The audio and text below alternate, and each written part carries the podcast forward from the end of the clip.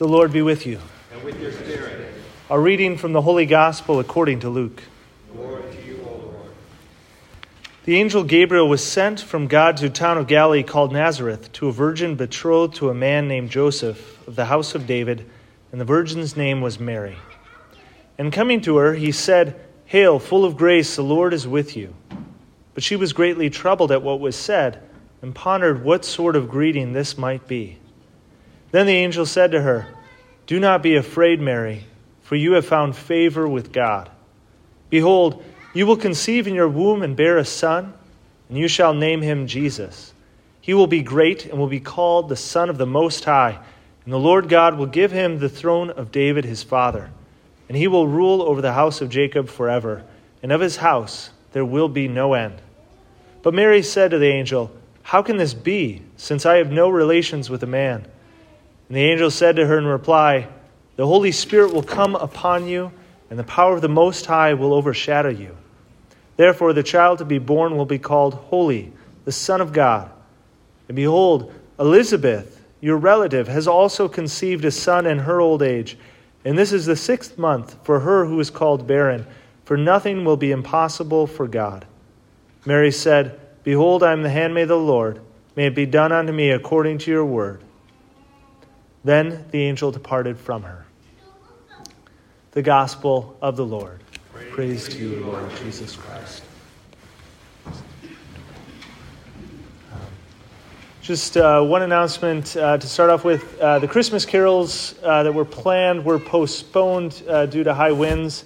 Um, if you're interested in that, you can check back on the Facebook page on tomorrow, uh, and hopefully we'll have some more information about that. Um, during Advent, it's traditional uh, to talk about the four last things, which uh, I heard that uh, was preached on the last few few Sundays, and so uh, that's um, depending on if you remember. Are uh, and I often don't. Uh, the four last things are death, judgment, heaven, and hell.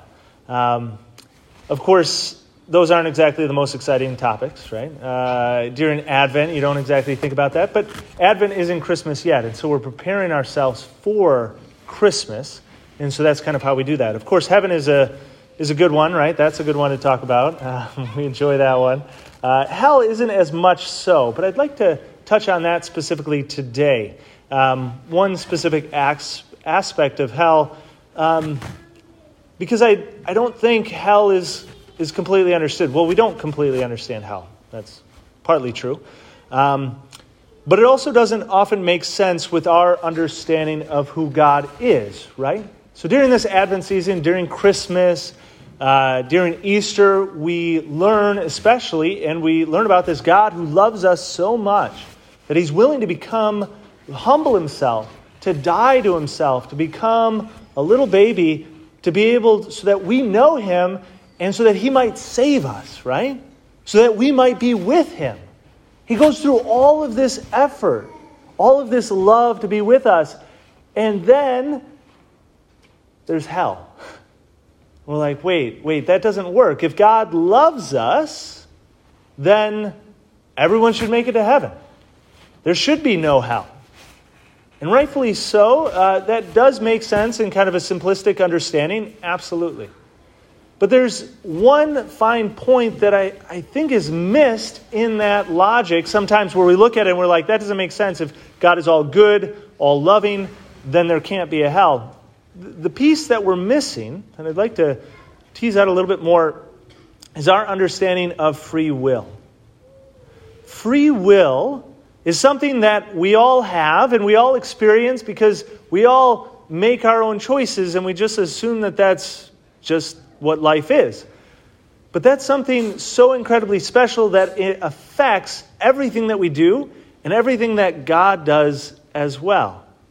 Free will is the thing in here that I think unlocks and kind of helps us to understand hell not as a contradiction to the all good, all loving God, but as instead a consequence of this great gift that I don't think we completely appreciate of free will.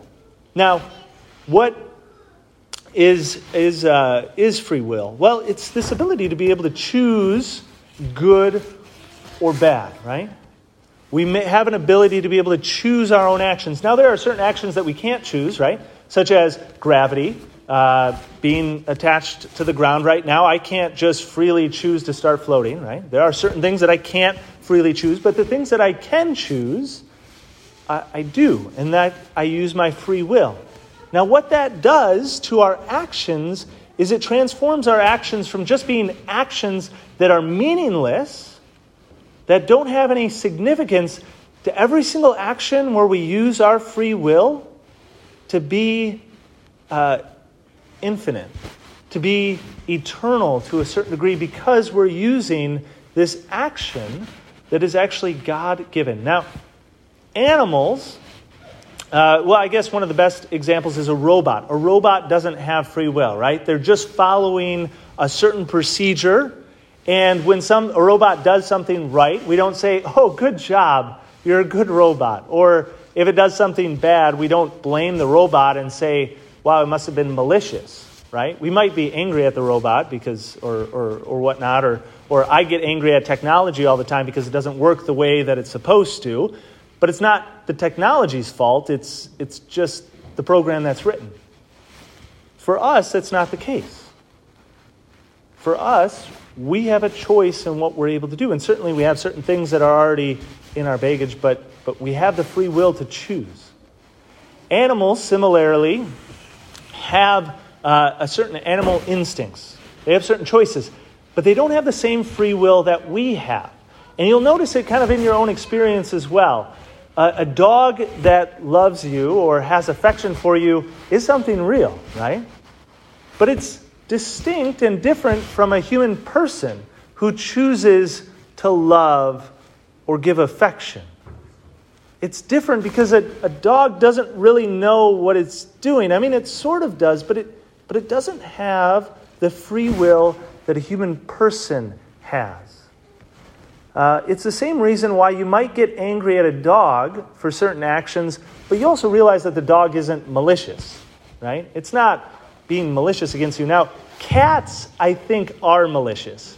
I'm not exactly sure how that works, but, but they seem to, to seem to have you know, something special in that, in that category. Human beings, though, have, again, this free will that makes our actions either so much better or so much worse, right? Malicious, good, loving. Love is only properly lived if it's free. Love cannot be forced, or else it's not love. It might be affection, it might be a false love, but it's not true love. And what God wants from us is true love. He wants a, a love of Him that's not forced, not robotic, not animal, but instead human. And because of that, He has to allow us to have free will. He cannot force us to love Him or to be with Him, or else He destroys love itself.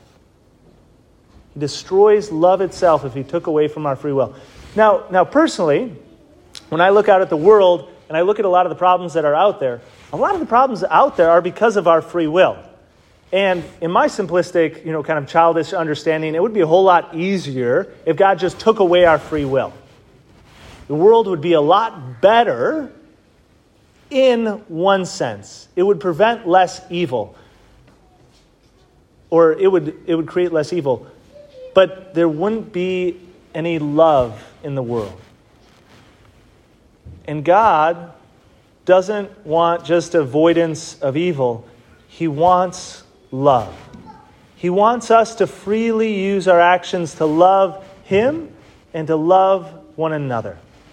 We see in the gospel today the extreme nature in what God, it, to how far God humbles Himself to give us free will and to rely on us out of love to say yes to Him.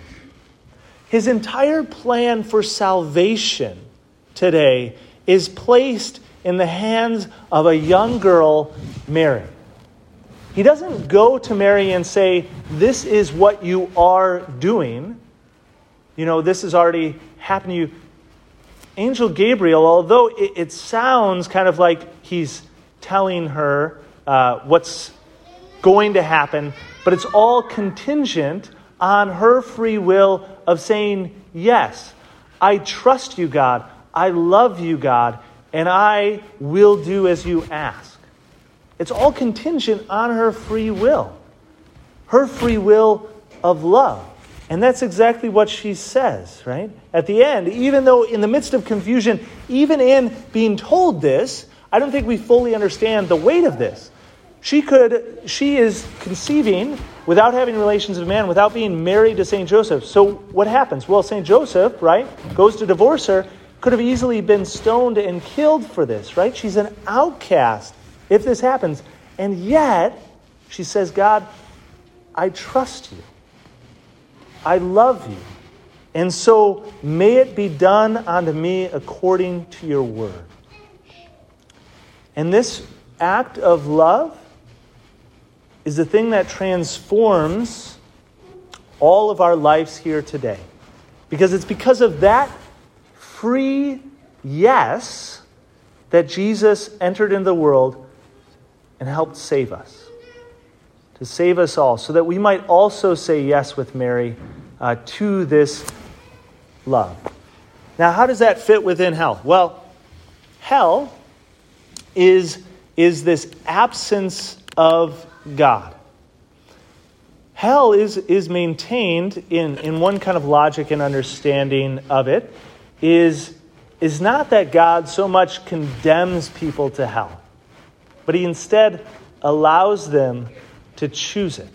You say, well, why would you choose hell, right? I mean, everybody's going to choose heaven because it's like Disney World and, you know, it's great. And, and why would you choose to be in pain, uh, uh, separated from God? Well, as we look out in the world, sometimes we don't always make the best choices of ourselves, right?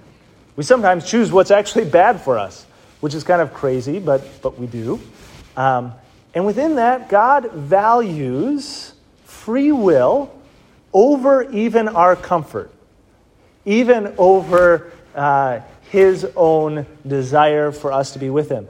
And so if somebody doesn't want to be with God, rejects God in their life, in their actions, in their free will, God allows it to be so uh, after death. Right? And that separation from Him, although painful for God and, and painful for the other individual, is ultimately a respect of that free will that we have, that He gave to Mary, that He gave to each one of us. And that we have the freedom to use for love or for bad, for ill. We all came here today to Mass. Uh, most of us came freely and willingly. I know there was a few people who were maybe uh, coerced a little bit more than others, you know, feel like as if they weren't a free action. Uh, but uh, many of the, the children here uh, could have made it uh, harder to come than they did, right? So even if they didn't want to come, they still uh, didn't he still cooperated to a certain degree. And that's kind of like with God as well. God helps us along, and we can either cooperate or not. That's part of our free will. And so we, we made the choice to at least cooperate, even if unwillingly, to be here. But once we're here, what's beautiful about the human experience and it all is that every single moment we have another choice to say yes. It's the gift of the sacrament of reconciliation, of the mercy of God, and every single moment is a new moment to be able to use our will for good and for love. And so I ask us, just as we continue Mass, um, to use your free will now, to be able to choose to be in this moment, to worship God, to choose Him in love, even if you don't know exactly what that means, even if you don't know exactly, like, I, I, don't, I don't know, what, what exactly, those are big words. We don't exactly think or feel or act in an intellectual idea of free will. But but choose, choose with your will to be here. Choose with your will to trust God. Choose with your will to receive Him in all the gifts that He has for you. Um, I promise you God does not want to violate your will. In fact, He won't violate your will. So if you close up from Him, He, he can't, He's not going to break it down in the sense of, of violating. But, but if we just open up a little bit, if we open up our free will, if we say, God, I'm open, my will is open to you, He can do amazing things. And so let us, uh, this Mass and every moment, right, uh, continue to be open to that great gift we don't fully understand of free will in our lives.